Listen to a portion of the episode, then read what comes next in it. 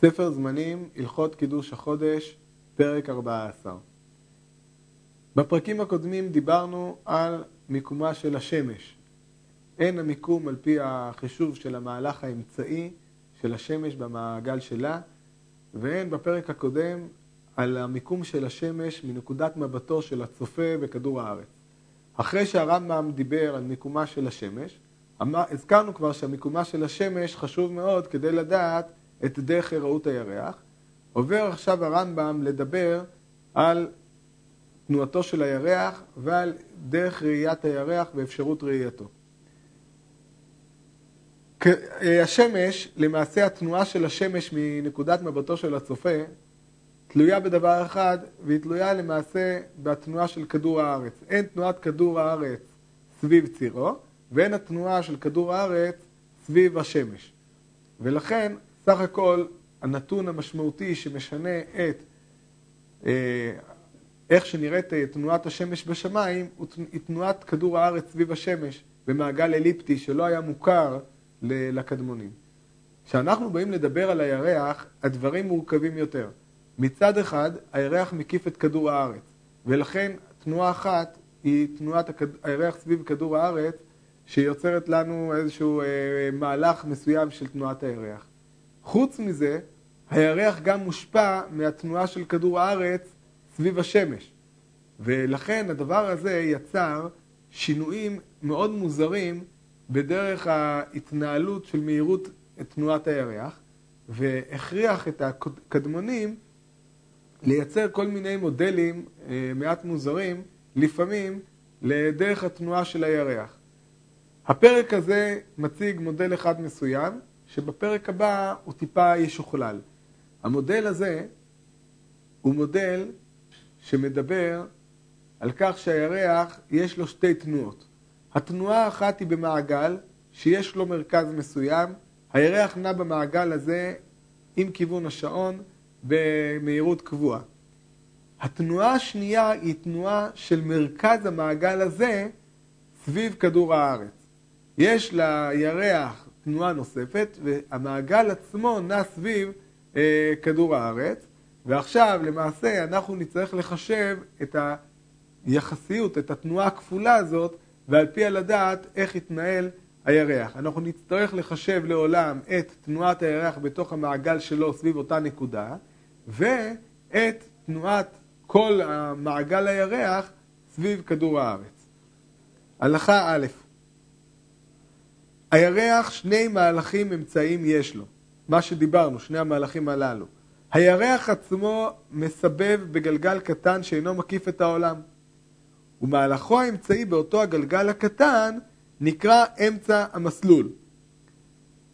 אני מדגיש שהתנועה הזאת של הירח במעגל שלו, בגלגל שלו, מה שמגדיר הרמב"ם עכשיו בשם קוד אמצע המסלול, היא תנועה עם כיוון השעון. בניגוד לתנועות האחרות שדיברנו עליהן עד עכשיו, שהן היו תנועות נגד כיוון השעון. והגלגל הקטן עצמו, ממשיך הרמב"ם ואומר, מסבב בגלגל גדול המקיף את העולם.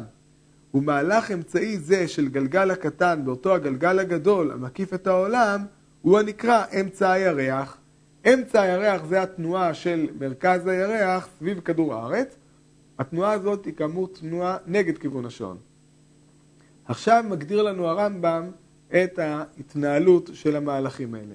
מהלך אמצע הירח ביום אחד 13 מעלות ועשרה חלקים וחמש ושלושים שניות, סימנם י"ג י"ל נמצא מהלכו בעשרה ימים, 101 ושלושים מעלות וחמישה וארבעים חלקים וחמישים שניות, סימנם קל"א מ"ה נ'.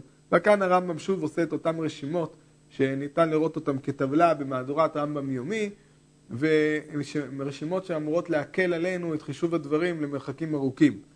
ונמצא שארית מהלכו במאה יום 207 או 30 מעלות או 8 או 30 חלקים ו-3 ו-20 שניות סימנם רל"ז ל"ח כ"ג ונמצא שארית מהלכו באלף יום 216 מעלות או 3 ו-20 חלקים ו-50 שניות סימנם רי"ו וכ"ג נ' ונמצא שארית מהלכו בעשרת אלפים יום 3 מעלות או 8 ו-50 חלקים ו-20 שניות סימנם ג' נ"ח כ' ונמצא שארית מהלכו בתשעה ועשרים יום, שתיים ועשרים מעלות ושישה חלקים ושש וחמישים שניות, סימנם כ"ב ו' נ"ו, ונמצא שארית מהלכו בשנה סדורה 304 304 ו-40 מעלות ושישה ועשרים חלקים ושלוש וארבעים שניות, סימן להם שמ"ד כ"ו מ"ג, ועל דרך זאת תכפול לכל מניין ימים או שנים שתרצה.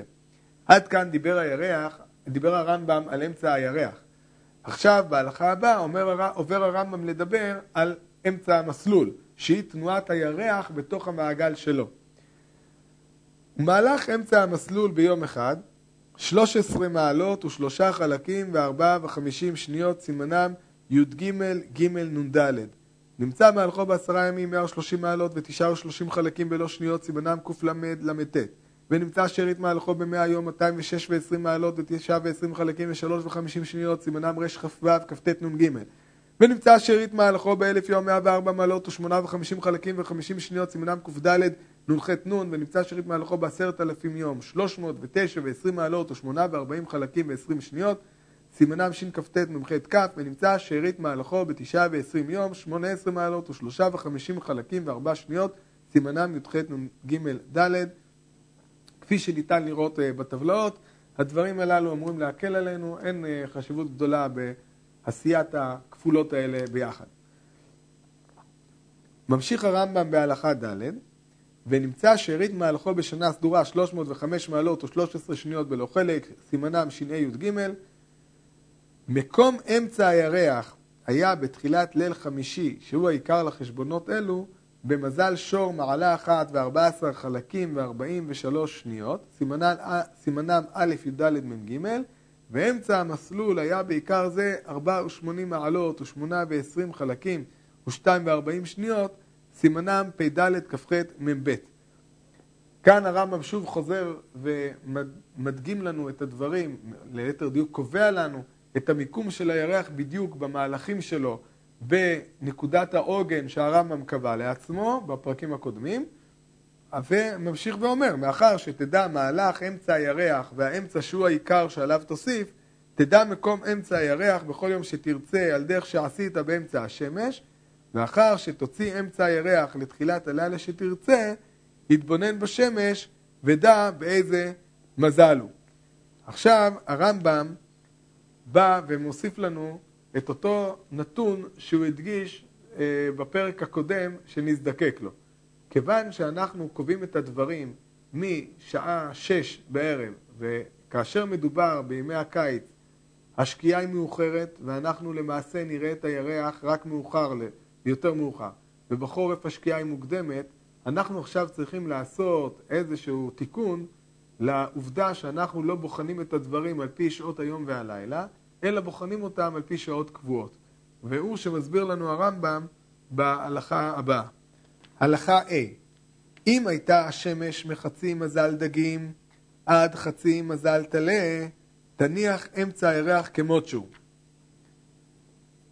מי שמסתכל במגלגל המזלות רואה שהחודשים הללו זה למעשה חודשים אדר וניסן, ששם פחות או יותר הימים שווים, ושעת השקיעה היא מאוד קרובה לשעה שש. ואם תהיה השמש מחצי מזל תליה תחילת מזל תאומים, תוסיף על אמצע הירח חמישה עשר חלקים. ואם תהיה השמש מתחילת מזל תאומים עד תחילת מזל אריה, תוסיף על אמצע הירח שלושים חלקים. ואם תהיה השמש מתחילת מזל אריה עד חצי מזל בתולה, תוסיף על אמצע הירח חמישה עשר חלקים. ואם תהיה השמש מחצי מזל בתולה עד חצי מאזניים, הנח אמצע הירח כמות שהוא, כי הגענו למעשה לאזור תקופת תשרי. ואם תהיה השמש מחצי מאזניים עד תחילת מזל קשת, תגרע מאמצע הירח חמישה עשר חלקים. ואם תהיה השמש מתחילת מזל קשת עד תחילת מזל דלי, תגרע מאמצע הירח 30 חלקים, ואם תהיה השמש מתחילת מזל דלי עד חצי דגים, תגרע מאמצע הירח 15 חלקים. אלו הם ימי החורף. ניתן לראות את הדברים בצורה מאוד מאוד בהירה בעמוד 384 במהדורת רמב"ם יומי וכן במהדורת יד פשוטה, ששם ניתן לראות את השינוי שאנחנו צריכים להכניס למהלך הירח בהתאם לתקופות השנה, בקיץ להוסיף ובחורף להוריד. הלכה ו' ומה שיהיה האמצע, אחר שתוסיף עליו או תיגע ממנו או תניח אותו כמות שהוא, הוא אמצע הירח לאחר שקיעת החמה בכמו שליש שעה באותו הזמן שתוציא האמצע לו, וזהו הנקרא אמצע הירח לשעת הראייה. כיוון שמעניין אותנו בראיית הירח, מעניין אותנו הראייה של הירח בזמן צאת הכוכבים, זה יוצא סדר גודל של שליש שעה אחרי שקיעת החמה, פירושו של דבר כניסת עיגול השמש מתחת לאופק, ואז אנחנו נוכל לראות, כשיש אפשרות, נוכל לראות את הירח בחידושו. ולכן מכניס לנו כאן הרמב"ם את אותה מערכת תיקונים שמחייבת אותנו, כיוון שאנחנו רוצים לראות את הדברים, רוצים את ראיית הירח, וראיית הירח היא אינה בשעה קבועה, אלא היא בהתאם לשקיעת החמה ותחילת החשיכה.